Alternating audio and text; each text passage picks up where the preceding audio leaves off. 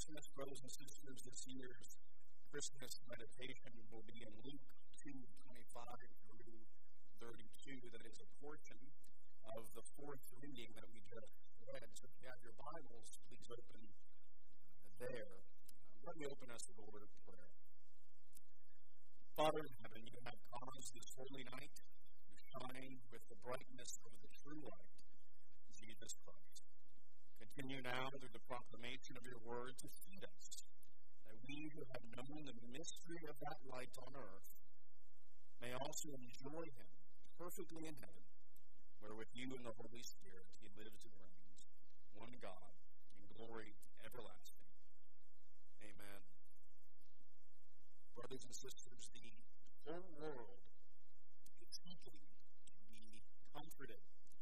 And it's easy to understand why. Because there's so much we can be scared of. There are countless evils that may befall us in life. People may slander you, physically harm you and your family. You may get unjustly fired from the job. You can lose a loved one. You can get into a life threatening accident or be diagnosed with a life threatening disease. No matter what it is, we know that the danger that is in the world, it every single day. But there's not just danger from without, outside of us. There's also danger that exists in us. We are often harmful to ourselves, aren't we? We remember all the times we have blown it. We know our faults, and all the ways we get in our own way. We know how easily we mess everything up by our sin. And we often fear our own inabilities remember all the ways our sin has negatively impacted our own lives. And so our hearts are seeking comfort because of all the ways this first fallen world has brought us discomfort from within and from without. And I don't care how tough you are or think you are. I don't care how you were raised. I don't care how good your ability to man up is. Regardless, in the face of sin, misery, and death, your heart longs for a comforting Savior. So this is what we'll see in our text tonight. The answer for this need, we'll see this, that because Christ is the comfort of the world, we must be utterly consoled. So briefly, I want to leave with three takeaways this evening. First, Christ is our comfort since he came to save us from our sin. Notice this devout man Simeon, who intimately knew the scriptures, could not wait to look upon him who was his salvation. Simeon takes Jesus up in his arms, praising God for beholding the Lord who is his salvation. Salvation from what? It's a good question, however. In part, salvation from sin, or the wrath of God that is due to our sin. In verses 30 through 32, Simeon is alluding to multiple texts in Isaiah, where Isaiah makes clear that the reason the Lord will say, I will remember your sins no more, is because one is coming who will bear the sins of many. As Matthew says, Jesus came to save his people from their sins. And so Simeon sees the one who will put away sin once and for all, and he is utterly consoled. For this is the Messiah, our forgiveness, our rest, our comfort. For in him is the forgiveness of sins. And so why should we be comforted like Simeon? Because the declaration, your sins are forgiven, can only be true because this Christ, came into the world to die and save sinners like us. And so Christ is our comfort because he came to take away our sin. Christ is also our comfort since he saves us from the fear of death and ultimately death itself. Notice that Simeon, having seen the salvation, Jesus the Messiah, he is able to depart in peace. Verse 29. This is the comfort that can only Messiah of the world. Being truly comforted in, in the face of death is only possible because of this Jesus, the Messiah, who, as the author of Hebrews says, became flesh so that through death he might destroy the one who has the power of death, that is the devil, and deliver all those who through fear of death were subject to lifelong slavery. You see, the fear of death is a slavery that only Christ, who died in our place, can free us from. How marvelous a feeling it must have been for Simeon to hold the baby Jesus in his arms, his Messiah, knowing he's the consolation of Israel and the nations. You see, Simeon saw with his own eyes that everything will be made right since he held the Messiah. And this gave him peace in death. This gave him peace in death.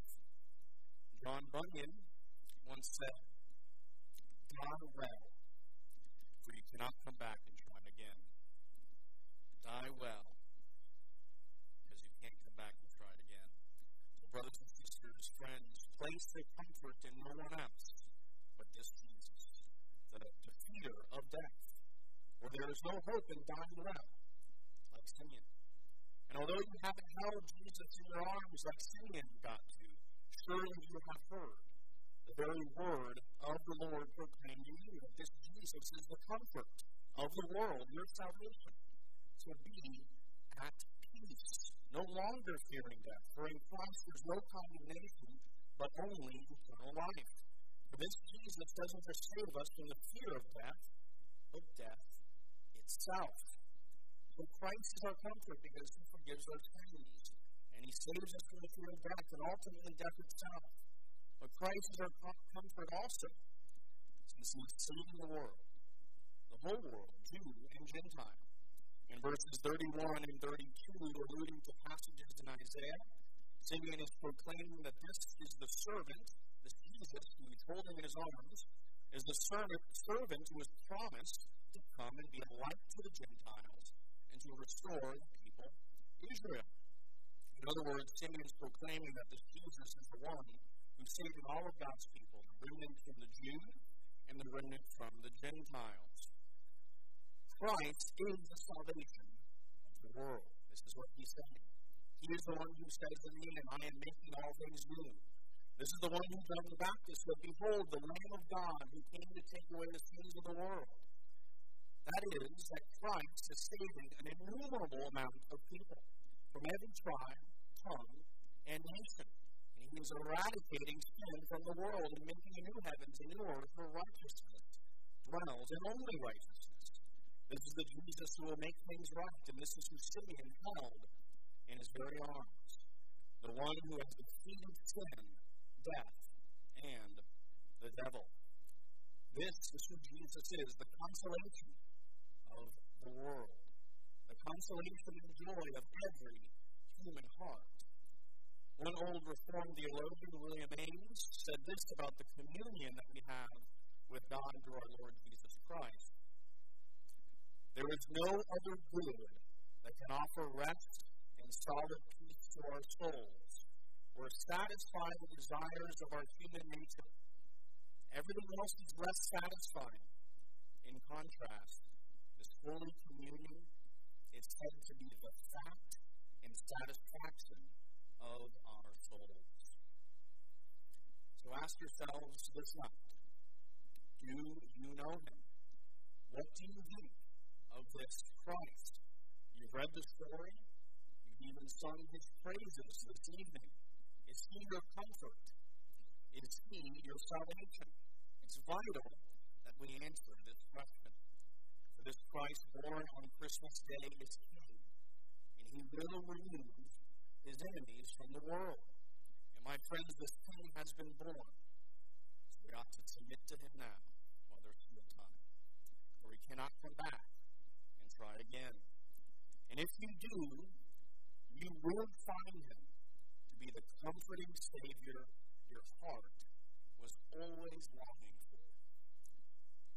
longing in your heart that you can't quench is singing a song. You can't understand or hear it until you turn to this King Jesus. But when you do, you realize that all along your heart has been singing these words Come, thou long expected Jesus. So rejoice and cry out to him who is the comfort and joy of every human heart. Let's pray. Lord Jesus, our Master, our Redeemer, our comfort, and our joy, our friend. Be our comfort, I pray, so that all the other comforts in life pale in comparison. So praise be to you, the one who ascended, was, was risen from the dead, and intercedes for us now and forevermore. May glory be yours, the church, and in Christ Jesus, all generations, forever and ever.